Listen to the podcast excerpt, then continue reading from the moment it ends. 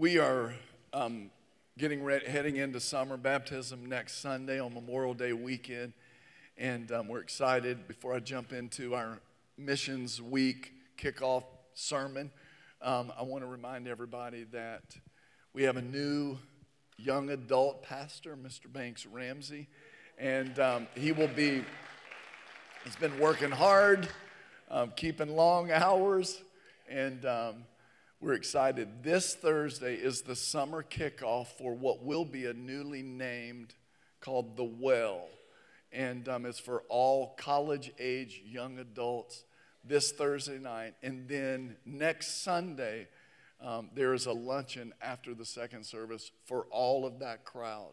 On Mother's Day, I realized there were about twenty-five or thirty in both services, college-age kids who came home or who had just finished up their semester. Um, it's going to be a solid group, and I just, I really want to encourage you. Banks has a heart for the Lord. He was raised in this North Atlanta area, lots of friends and lots of connections. And we're expecting big things out of our young adult college-age ministry. So hopefully you will encourage your, your son or daughter or friends or neighbors to um, be a part of that. I think it's going to be really, really good. And as I mentioned earlier, I've got to speak in code um, between services and then at the end of the second service. This is a big week for several of our family members in our church who are running for political office. And um, you may go, pastors shouldn't be political. I'm not necessarily, but I am being responsible and um, responsible to what I believe biblical commands are, you know. The children of Israel, when they were in Babylonian captivity for seventy years, the prophet said, seek the welfare of the city. And that's not welfare like what we understand welfare. Do what you can to make sure while you're there in that evil place that the city fares well. And so we have several people who are engaged, and um, paraphernalia will be around, and there'll be covert people around afterwards. And um, I just pray that you will, in these districts, that you will be supportive. And I know it's a slippery slope, but I make no apology. I don't think politics is going to save our nation, but I think we'd be foolish to just sit back and let them do what they're doing right now. And I don't make any bones or apology about it. And so I just want you to know we fully support, and we are behind you guys one hundred ten percent, everything we can, even risk. Whatever we risk, we're going to stand with you, because I think we're in a risky season. What's coming, if you saw the recent laws that are coming out of California as it relates to sexual abuse, it's, it's absolutely insanity. And so we're going to stand against it in the name of Jesus with tears in our eyes and love for lost people. Amen.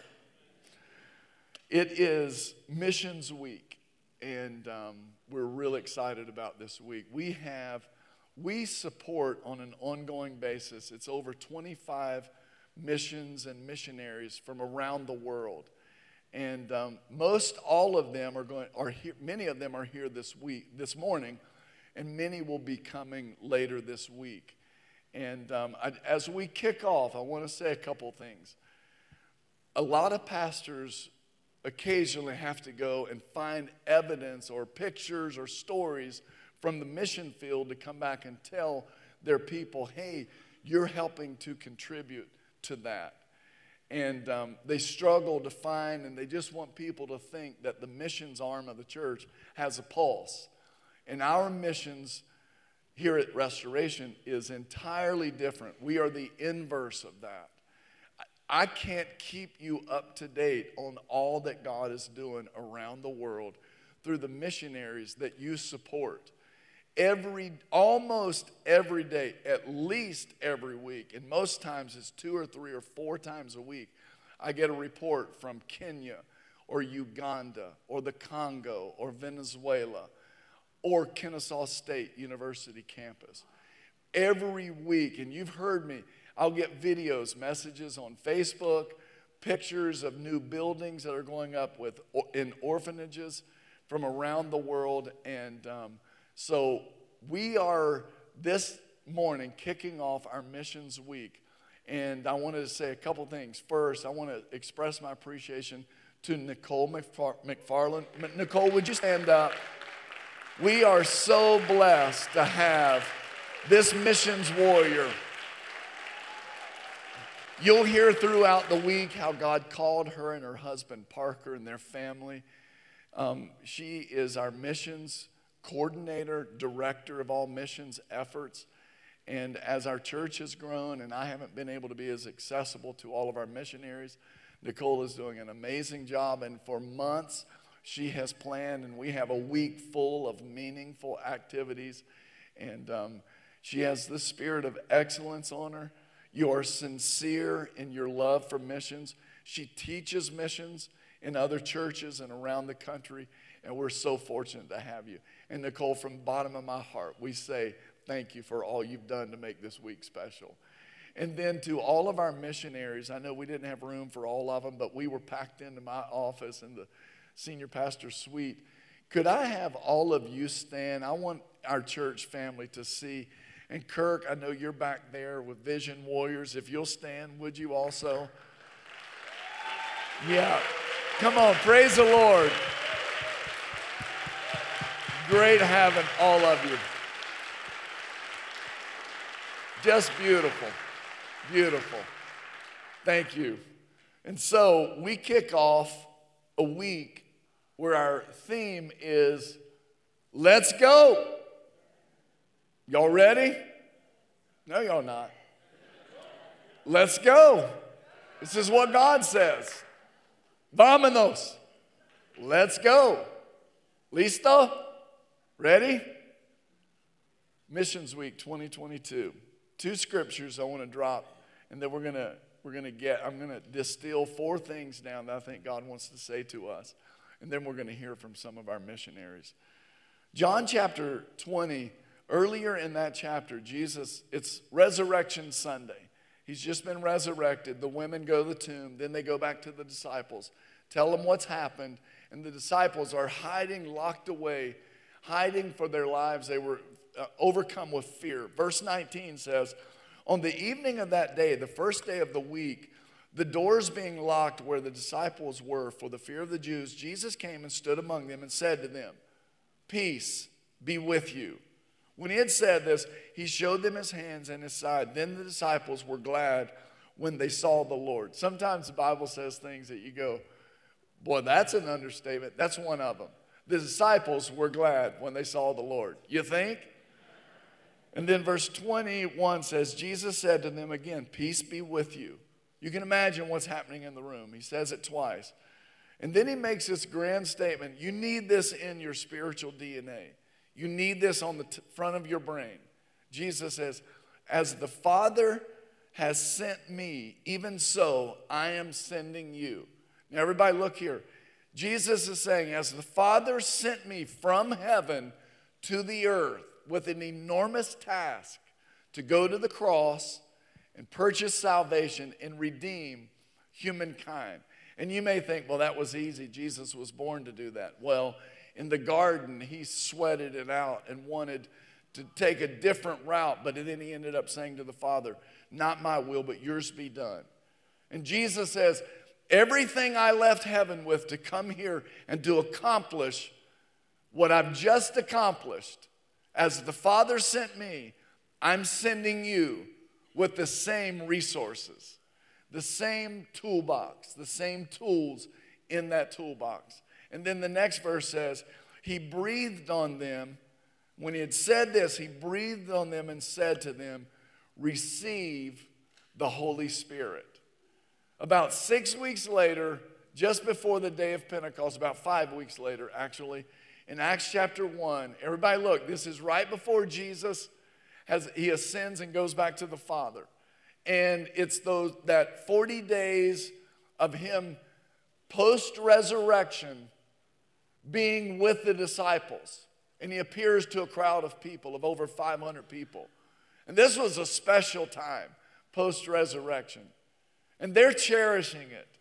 And then Jesus begins to prep them that he's getting ready to ascend and go, leave the earth and go back to heaven. And in verse six, when they pick up on what's happening, so when they had come together, they asked him, Lord, will you at this time restore the kingdom to Israel? In other words, are you going to put somebody, a conservative, in the White House? Are we going to be back in control? Are we okay now?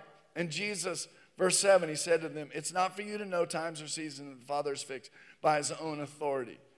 And I love that. So he answers, I don't know about all that. And then there's a big, verse eight, there is a big but. But, I don't know about that, but you will receive power when the Holy Spirit comes upon you. And you will be my witnesses in Jerusalem and in all Judea and Samaria and to the end of the earth. And Jesus is saying, it's about time for you to go into Jerusalem, the local area, Jerusalem, Judea, the region, Samaria. You're going to even cross racial barriers and then to the uttermost. Jesus says, but you're going to receive a power that's going to make you an effective witness all over the globe. And we sit here this morning because that power fell. And the power to be an effective witness in the face of persecution, in the face of all kinds of obstacles.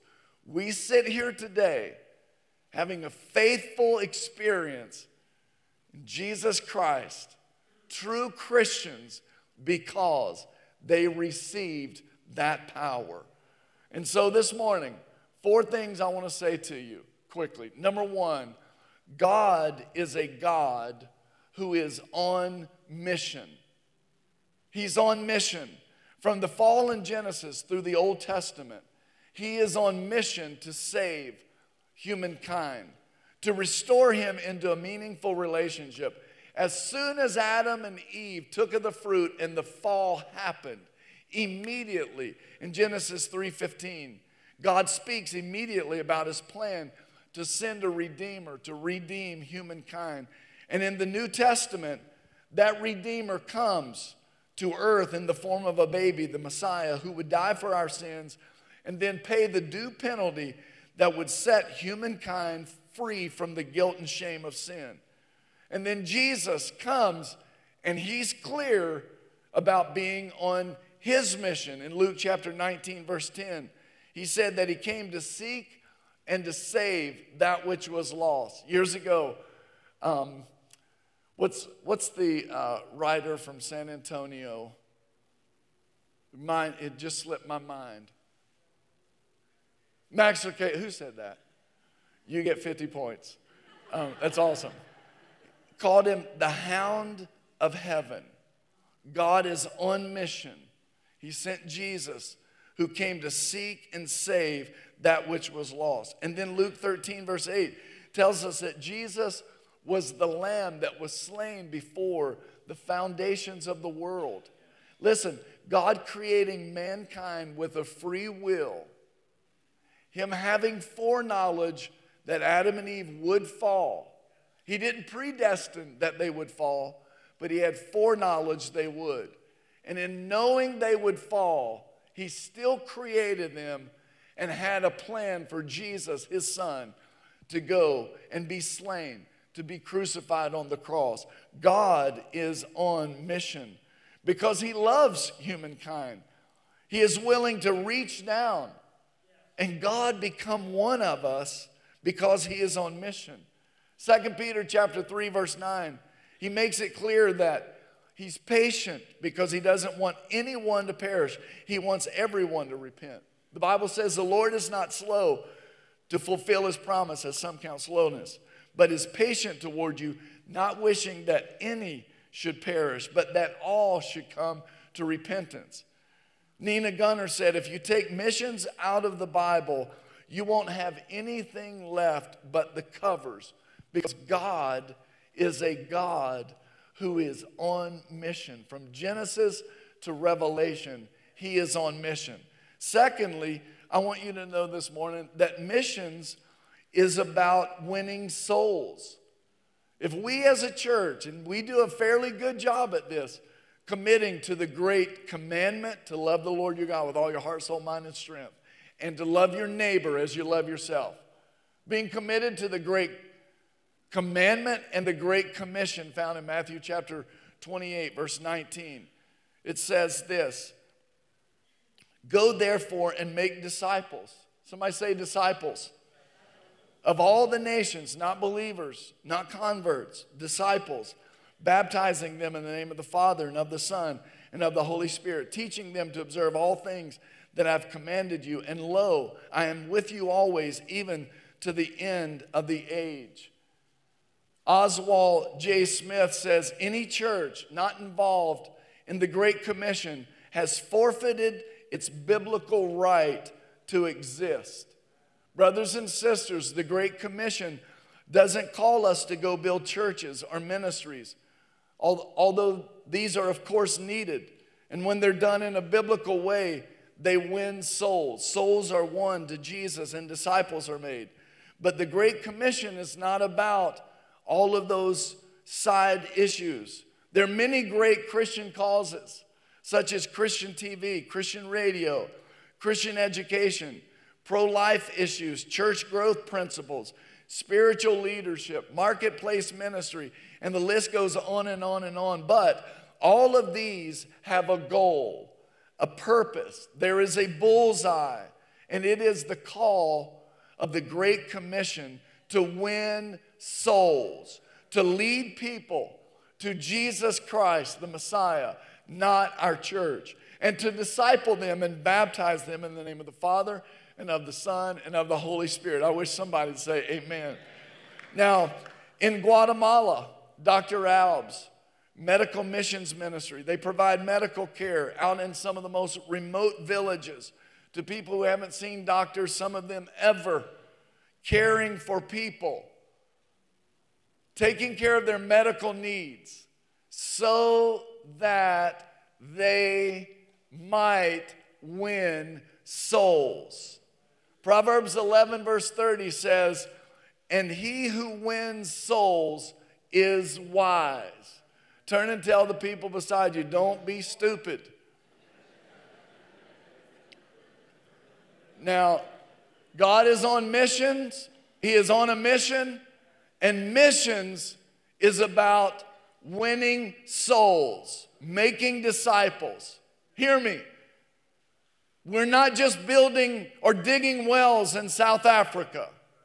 We're not just giving missions so we can have a missions department in our church. We're not doing a missions week so we'll have something sweet and impressive to put on Facebook. We are into missions because our God, who put his spirit in us, cares about it, and we care about it because his spirit is in us. And as a pastor in the U S, you know, I was a little boy who grew up, most little boys grow up going, "Oh, I can't get serious with God in my teen years. He'll call me to be a missionary in Africa." And I was like, I can't get serious with God in my teen years because he'll make me a pastor in America, you know? I envy these guys. Y'all know I'm like wholly frustrated being a pastor in America because I'm kind of hardcore, and I know I'm a strong drink, high octane. You know I am, because I, I see all the foolishness. We've made church about church, and we've made it about things that are ancillary. They're not, they're not the main deal. It's not the bullseye. And pastors, I know, would they rather have a big offering on Monday morning that gets reported, or twenty-five people come to Christ? And I will tell you, I run with them. For some of them, that's not an easy choice. And they can go months with nobody getting saved as long as the budgets and the crowds are up. But let Restoration Church be committed to the Great Commandment and the Great Commission. May there be lots of love for him, and therefore, because we love him, we love people. And when people come here, may we see them come to Christ by the dozens, by the hundreds in the coming years, because God is on mission, and the mission is to seek and save that which was lost. Come on, somebody. Amen? Now, don't be stupid. Winning souls requires sacrifice and obedience. In fact, following God, being a biblical Christian, requires sacrifice and obedience. Pastor Chuck, we know that already. Do we? Because here in our country, listen to sermons. There's always a hook. If you'll do this, God will bless you. Almost every sermon preached in America has this consumer blessing. Even if you give to ministry or missions, you're going to be blessed. How about just give to missions because God calls you to give to missions? How about just serve just because there's a joy just in sacrificial serving? But there's always this hook. And I just, oh, I got I got the old-timey coming up in me. Help me. Everybody stretch your hands and say, deliver him from that mountain spirit. Now, God is a God of blessing. He delights in blessing his children. And we thank God for it. But he calls us to sacrifice. Please listen. First Samuel fifteen twenty-two. Obedience is better than sacrifice. Hebrews thirteen fifteen. Therefore, by him let us continually offer the sacrifice of praise to God. I could talk about praise isn't praise until it's sacrificial. And that is the fruit of our lips, giving thanks to his name. Romans twelve, one and two. I beseech you, therefore, brethren, by the mercies of God, that you present your bodies as a living sacrifice, holy, acceptable to God, which is your reasonable. It's the very least you can do. Verse two, and do not be conformed to the pattern of this world, but be transformed by the renewing of your mind, that you may prove what is that good and acceptable and perfect will of God. The influence of the prosperity gospel has given us a Christianity that is marked by comfort and blessing and convenience. And Jesus taught about a life of sacrifice and downward mobility, where if you want to live, you've got to die. Luke seventeen thirty-three, whoever seeks to save his life will actually lose it. And whoever loses his life will preserve it. What? Ministry is a sacrifice. Serving is a sacrifice. Being a Christian, it's a sacrifice to your flesh. That's why you have to kill it.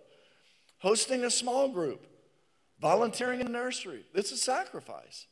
Leading a small group. The word I, I saw, I got a notice that Lou showed up at five thirty-seven a.m. this morning. The worship team got here before, while it was still dark. The parking lot ministry is getting ready to come into a season where they're going to come into service sweaty, really sweaty. And that eliminates about seventy percent of American Christians. Somebody else can serve. And we don't understand. We don't understand the call to sacrifice, to obedience. The New Testament reveals a Christianity that is truly upside down. If you want to live, you must first die. If you want to lead, you must become a servant. The first will be last, and the last shall be first. He who seeks to save his life will lose it, but he who loses it for the cause of the gospel will save it. We are a church, brothers and sisters, that believes in missions, and we are committed and supported. And we are committed to giving and supporting and to going. We have carved out this year. Initially, the budget came back to me, and we had marked three hundred thousand dollars to give to missions.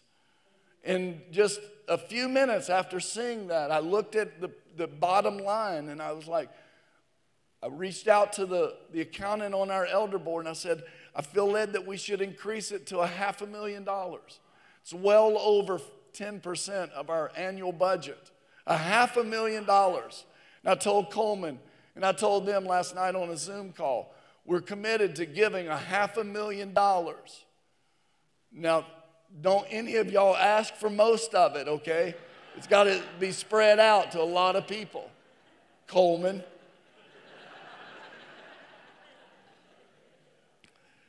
You know, um, I, my mother taught me, you can't outgive God. You just can't. I heard it a million times growing up. I've learned you want to give until it hurts, or at least until it stretches your faith. And because God is on mission, he loves lost people. We love him, and we love what he loves. My first real mission experience in missions was in nineteen ninety-one. I was twenty-five years old, and um, I was a youth pastor here, as a matter of fact. And I, we had a bunch of kids that drove B M Ws and lived on the golf course. And I'd been here about eighteen months, and I was pulling my hair out. You can imagine. Can you imagine me back? I was intense back then. Bunch of ratty, knucklehead, North Atlanta spoiled brats. Took me about two years, and we finally had a spiritual breakthrough. And you know where it started? I'm sitting out in San Diego at the Youth Specialties Youth Conference, about two thousand other people, and Tony Campolo speaks. Anybody even remember that name? Tony Campolo speaks, and um, he's talking about inner city missions in Philadelphia, and something I was like, I, we got to do that. I, I, so I got home, and that was before the internet, and um, I pulled up my cor- my. Uh, cart and horse, my buggy out there, and um, and I was like, I called. Remember when you have to call information and try and get someone's number? And long story short, I got it, and we we took, I don't know, it was about thirty kids to the inner city of Philadelphia on fifty-first Street and stayed in an old abandoned schoolhouse building. And we had to raise money. I had to sell the vision to not just the kids, which was hard enough, and I'll tell you about how we did that. I hooked them, and we snookered them into going. And, and um, you, let me tell you how we did that. I'm like, how am I going to get a bunch of kids who want to live and play and go to Lake Lanier Islands all summer and goof around and go to Six Flags? And um, so I was like, you know what? I went down one Wednesday afternoon and got a homeless guy from down by, under the bridges by the old dome. And his name was Curtis, and I brought him here, and I was like, Curtis, I want you to come speak to my youth group. And he came. We took him to, to the old Ryan Steakhouse, which was my kitchen when I was single. I ate there eight days a week. And, um, and so I brought Curtis in, and we just interviewed him. I said, like, Curtis, and, and I remember the kids. Some of y'all are here, and y'all were there then. And I said, we asked him about crack cocaine. How old was he when he first took his first um, crack cocaine, whatever that is, hit or whatever it is. And he said, I was such and such. And one of the kids goes, how long did it take you to get addicted? He goes, oh, immediately. Within ten minutes, I would have sold my sister for another uh, hit of crack cocaine. And our kids were, and we're like, what's the most scary thing that's ever happened to you? And he said, me and my cousin and Evander Holyfield were sitting at Capitol Homes when we were young teenagers, and we heard a shot, and between me and Evander, my cousin falls over. He got shot. And the kids are like, and the Holy Spirit came in that room, and I said, how many of you want to go to Philadelphia at the end of July and minister to people in situations like Curtis grew up in? And then all the kids are like, and now we've got too many, we can't take all of them. And they go home and tell their parents about that, what happened. And Pastor Chuck's going to take us to an old abandoned schoolhouse building, fifty-first Street, Southwest Philly. It's going to be awesome. And I had them because the, the kids are like, Mom, it's called faith. Dad, we pray to a God we can trust, right? I feel called to go. And I'm like, woohoo, come on, somebody. And we loaded those kids up, and all of them wanted to go until we got up there. And this was before Waze and smartphones, and we got lost in Southwest Philly. And we had like a, a caravan of four or five vans, and we pulled up to some old gas station that had, you know, all the protective windows and everything. And I was like, I got to go in and find out where we are and how to get to where we're going. And I turned around to the whole van full of kids, and I said, don't anybody get out. And they looked at me like they were like nailed down to the seats. They're like, we ain't ever getting out until we get back to Georgia, you know. And for the next ten days, they served in those projects. We had a foot washing service that lasted about three hours on our last night there. And those kids were radically changed. I was changed. My mother, who was in her sixties at that point, wanted to go with us. And we served. And it actually transformed the youth ministry here at Restoration Church. It actually had an impact on the whole church. Kids were telling their parents, don't get me anything for Christmas this year. I want us to send our money to E A P E up in South Philly. And God did an amazing work. Why am I telling you all that story? Because to win souls, it requires a sacrifice, and it calls for faith.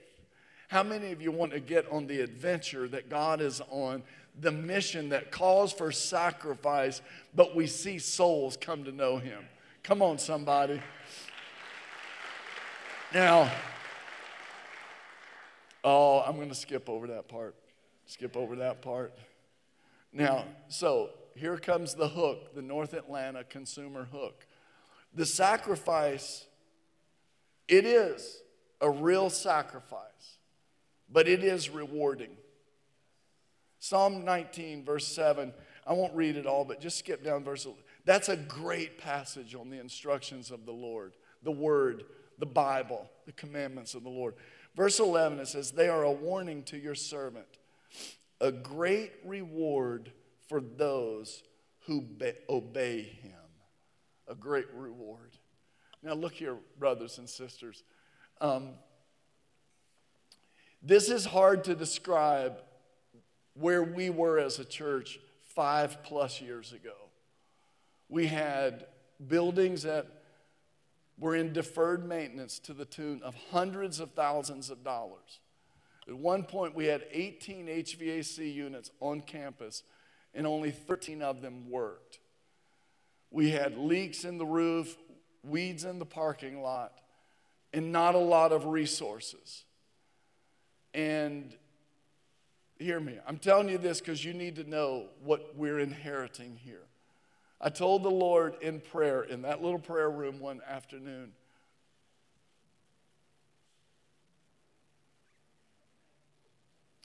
God, the only no way I know out of this is through prayer and giving. And we didn't have anybody yet. I said, God, every missionary you send to us organically, we will give to. Everyone. And as soon as I said that, the next Sunday, our old youth pastor says, hey, I've got this sweet couple coming in. They teach school, mostly Muslims, in Jerusalem, and they're going to be coming through. And I'm like, okay, here's the first organic connection. They're going to stand up, tell their story. Everybody's going to be moved, and there's going to go all of our tithe to stinking Jerusalem, Israel. And um, they stood up, talked. They were the first ones, and they're here now, Alfred and Kayla Curry, three children now. And it's been our honor to bless you and support you. And I could tell you one after the other. Uh, Kimberly, you were one of the first few um, ministers to human traffic victims here in the North Georgia area.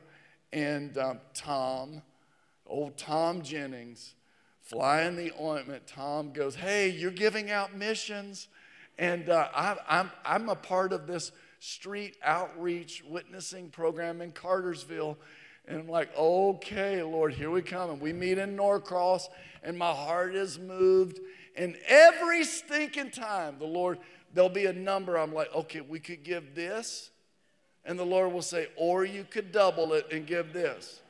And I'm like, all right, every, with every single one of you all, every single one, what God told me to give is double what I wanted to give. And we have given it every single time.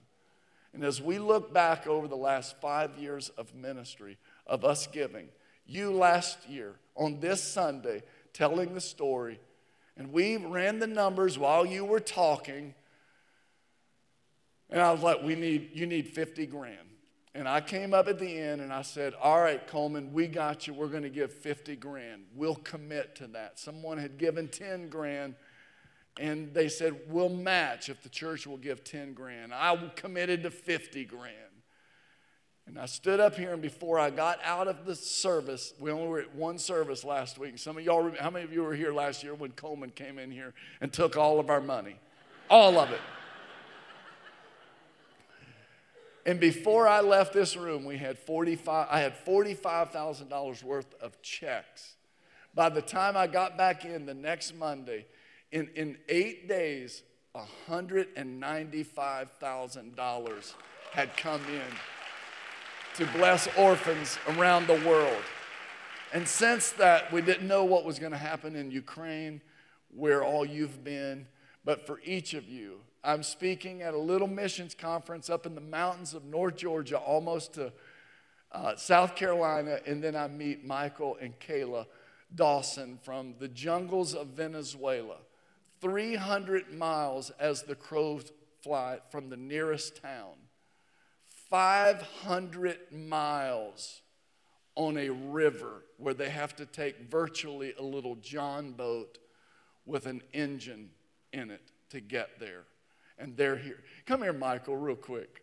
Give it up from Venezuela, Michael Dawson.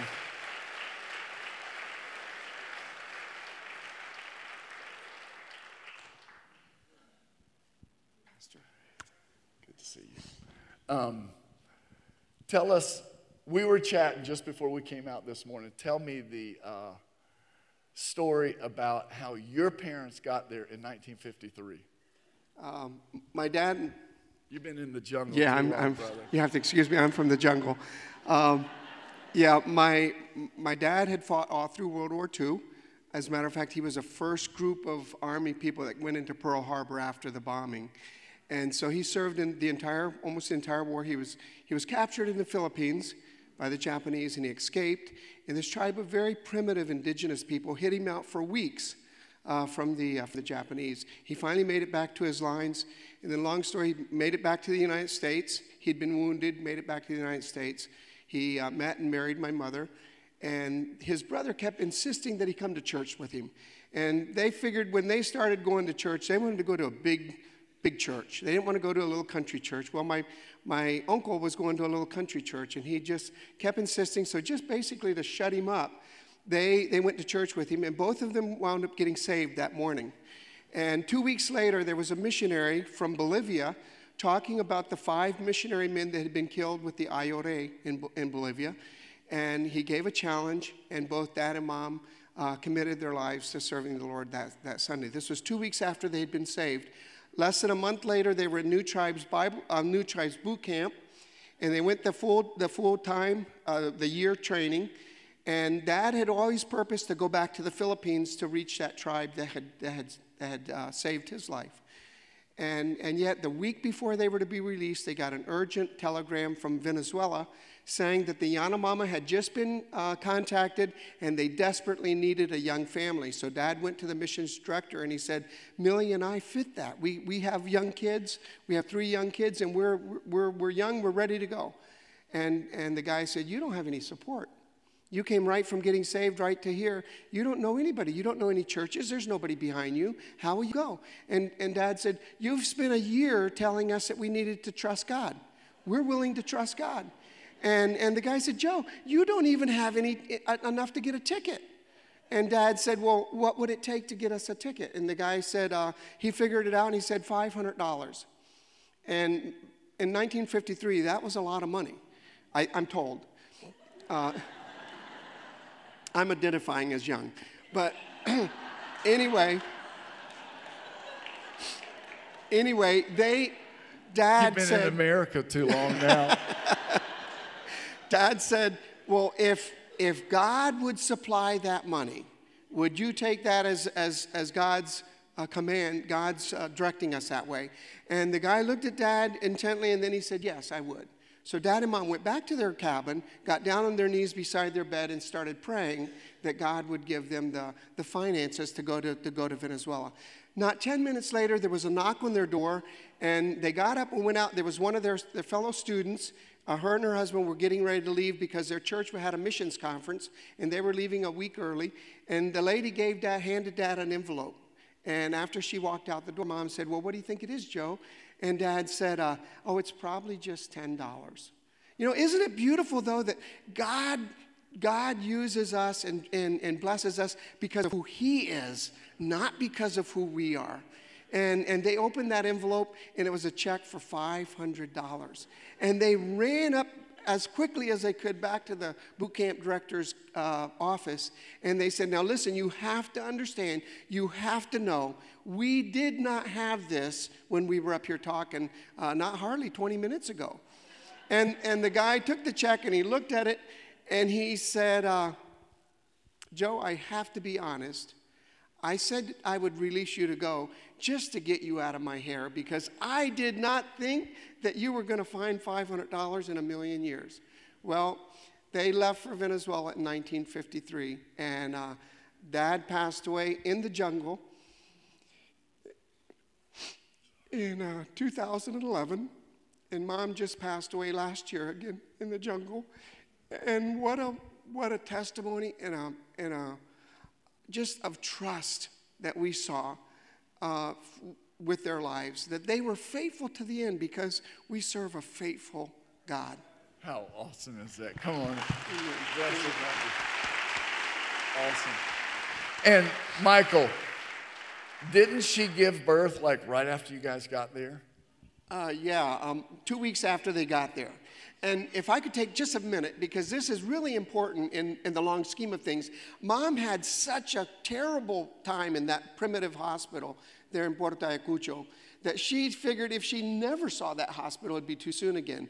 Well, not too long later, after you know, uh, after my sister was born, they went up. They, it wasn't even a month. They went up into the jungle, way up there, and, and uh, the boat that took them up there, ten, twelve days up the river, dropped them off, and took the two missionaries that were, two single guys that were there, and took them on back down to town. Left my dad and Mom there. They did not speak one word of the language, not nothing. And it's a, it's a really long story. We've got a lot of books if anybody wants to read these yeah, stories. Because I don't they're have time to, to tell everything. But uh, because Mom had had such a terrible time in that hospital, she didn't want to go back. So when she was pregnant with me, the mission or ordered, basically ordered her to go back out to town to have me. And Dad and Mom went back and forth with the mission leadership. Long story short, they finally gave them their blessing, and I was born in the jungle. Uh, I'm not going to tell you what year because, remember, I'm identifying as young. But years later, years later, then President Chavez ordered all missionaries out of the, the indigenous areas. And this, this order was signed in November of, of uh, two thousand five. And it had to be, uh, had to be finished by uh, March of two thousand six. I mean, February of two thousand six. He gave them three months to leave. Our family decided to stay. And because myself and a sister, younger sister, had been born in the jungle, we had birthrights to stay in the jungle. And God continues to give us an open door today. Um, sixty-nine years later. Uh, no, no. That's no. Awesome. Just saying. You need to Come on, give the Lord praise. You need to get a calculator. Awesome.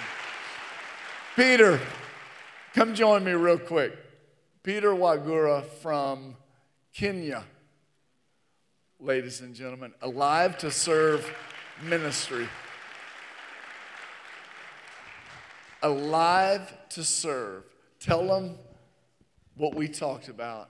How did it become known, Alive to Serve Ministry?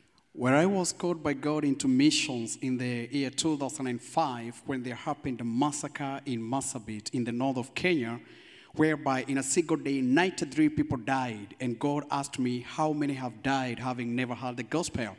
So I responded to the call of the missions. And in two thousand ten, I became a full-time missionary in the north coast of Kenya. In two thousand seventeen... And you left a career as a pharmacist. Yeah, I was a pharmacist. I left it. I remember waking up one morning in two thousand nine, December, and telling my wife that we are going to the mission field. And she asked me, even me? I told her, my family is going. My so family. so we had only one, uh, one child, two years, and so we got into the mission field amongst uh, Muslims in North Coast Kenya. Now, in two thousand seventeen, first of July, it was on a Friday, we are going for a mission trip with a friend of mine called John. We are in a bus, and we are attacked by mili- uh, terrorists from Somalia. They are called Al-Shabaab. Terrorists from Somalia. Yeah, from Somalia. They are shooting at our bus on the side of the window where I'm sitting, and the bus stops because the windshield was broken and it fell on the driver. And so he thought that he had been shot. And I jumped on the window, and the moment I was hitting the ground, those guys were there aiming at me. I got into the bushes. It was daytime around ten. And in the bushes, they are shooting at me. No bullet caught me. So I'm in the bushes, and I knelt down, and I made two prayers. The first prayer was, God, if I'm dying, let me come to you. Lord, if I'm not dying, blinding their eyes so that they won't see me, make them deaf so that they won't hear me. Once I'm gone, open their eyes and their ears so that one day they'll hear the gospel. I woke up and ran again. Coming out of the forest, I found a Muslim, a man whose garment was bloody. And he told me, I am raising my hands now. If they want to shoot me, let them shoot me. And he told me, give me my sh- your shirt. And I gave him my, my shirt. He gave me his garment. I wore it so it was bloody. And I'm sitting there and he's, he's telling me, if the, most, if the terrorist comes again, they won't know that you're not one of us. So eventually, they never came by God's grace. But my friend was shot four times and he died in the process. And that was on Friday. So on Saturday, I was a bitter man with God. And I'm asking God, why did you do this? What am I going to tell the wife and the sons of my friend? And God takes me back to the Bible, John chapter nine and verse number four. Let's work the works of him who sent me when it is during the day, for the night is coming when no man can, can work. So I knew John's night has come. My night is beckoning, so I am alive to serve. Come on, give the Lord praise. We love you, brother. Just to say, on nineteenth, nineteenth or eighteenth of October last year, I stood in this pulpit.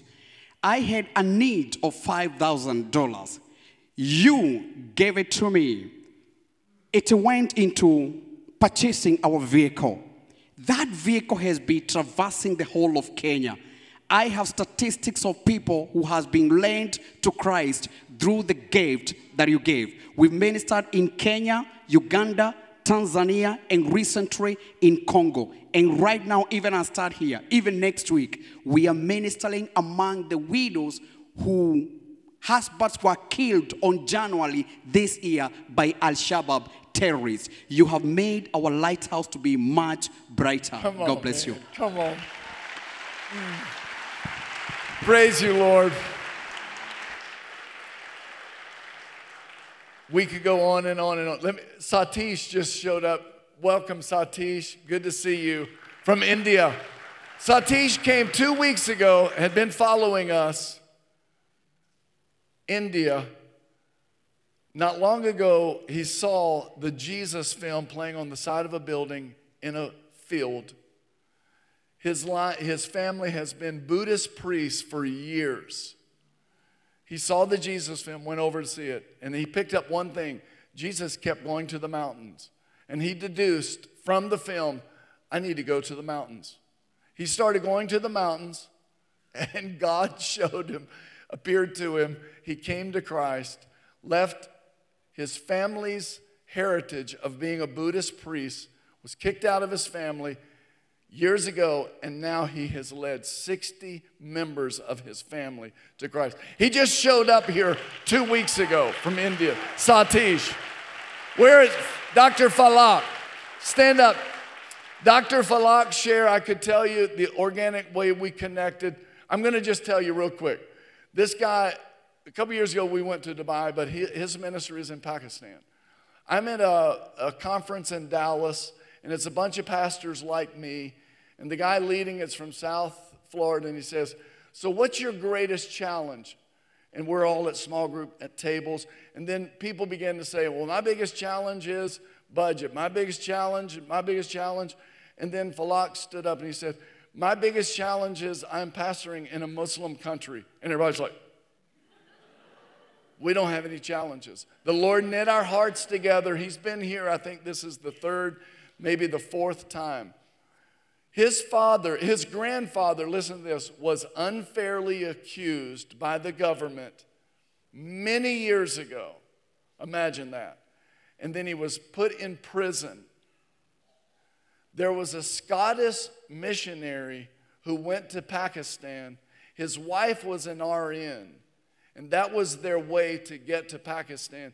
She worked as an R N. He felt called to be a missionary in prisons in Pakistan. He was there fifty years, and he led one person to the Lord. Guess who it was? Falak's grandfather. Falak now has over sixty churches. It's well over one hundred thousand members in those churches, um, twelve schools, and he was speaking, got a letter from a missionary many years ago who had learned about his conversion. And it was that Scottish missionary who led his father, his only convert in fifty years, to the Lord. And that one convert has now turned into over one hundred thousand Pakistanis serving Jesus Christ. Come on, everybody. We praise you, Lord. Listen, um, we've, we're going to take this week, Wednesday night, Coleman is going to be sharing a little bit in the next service. And um, I, I have fumbled the ball. I came up here and began to pray. We have baby dedications this morning. I'm going to beg you all to forgive me. And if you would, if those who are dedicating their babies who were in the first service, if you will stay for the next service, I will buy your lunch for the next one day. And, um, and, uh, and we'll do it at the very beginning, at the early part of the service. And my sincere apologies. I got caught up in prayer and then missions week, and uh, my, my sincere apologies. Now, everybody listen to me. Please listen, okay? This isn't a little program that we're doing on Sunday and we're done. We want to raise two hundred thousand dollars this year, this week, for missions. There are activities. The children are getting activities for tomorrow night. They're meaningful, very meaningful events that will take place all week long. Do not miss Wednesday night. We have food coming from all over the world. This sanctuary will be full. The food starts at five thirty. There's Indian food, Italian food. I, I, I, if I, it's probably listed in here. Everybody listen. Some of the things that shaped my life as a young boy was, in my father's, who was a pastor, in our home, sitting with evangelists and missionaries in the evening after church and hearing stories like that. The youth group will be in here with us this Wednesday night. Please do everything you can to be here this Wednesday night, as we'll hear from each of them, and the stories go on and on and on. These are the missionaries that you are supporting, and we appreciate each of you, and we love you greatly. And so I want you to commit to being with us this week. Everybody good? Turn and tell somebody, I'm not going to be stupid. I'm going to be here this week. I win souls. All right, stand with me. Has this been good? Are you encouraged? Isn't it good to be a part of a church that's building the kingdom?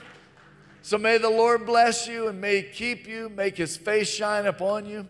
May He be gracious unto you. May He lift His countenance upon you and give you peace. In Jesus' name, amen. Say it. I receive it. Y'all have a great afternoon. I love you.